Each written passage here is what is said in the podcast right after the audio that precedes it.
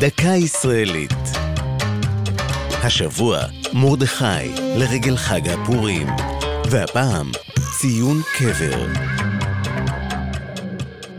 במאוזוליאום בעיר המדאן שבמערב איראן ניצבות איתנות שתי מצבות עץ מכוסות פרוחות. על הימנית הכתובת זה הארון אשר בו נקברה אסתר הצדקת, ואילו על השמאלית זה ארון הקודש של מרדכי הצדיק. אלפי קילומטרים משם, בלב חורש ים תיכוני ליד קיבוץ ברעם בגבול הלבנון, נח לוח אבן פשוט ועליו חקוקות המילים מקום קבורת מרדכי ואסתר. הפולמוס סביב ציון מקום קבורתם של השניים, המדען או ברעם, התחיל כבר במאה ה-13, אבל לא הוכרע. על פי מסורת יהודי פרס, ביקור במקום מנוחתם של השניים בארצם הוא סגולה לזוגיות מוצלחת. אמונתם זכתה לחיזוק כאשר בראשית המאה ה-20 התגלה כוך בתקרת המערה ובו כתר משובץ אבני חן. רבים מחזיקים בדעה כי זה כתרה של אסתר המלכה, וכיום הוא מצוי במוזיאון הלובר בצרפת.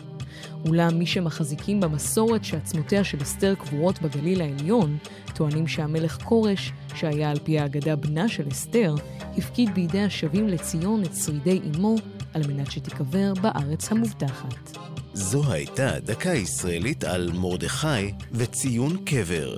כתבה יובל אונגר, ייעוץ הדוקטור תמר אילם גינדין, הגישה עמלי חביב פרגון.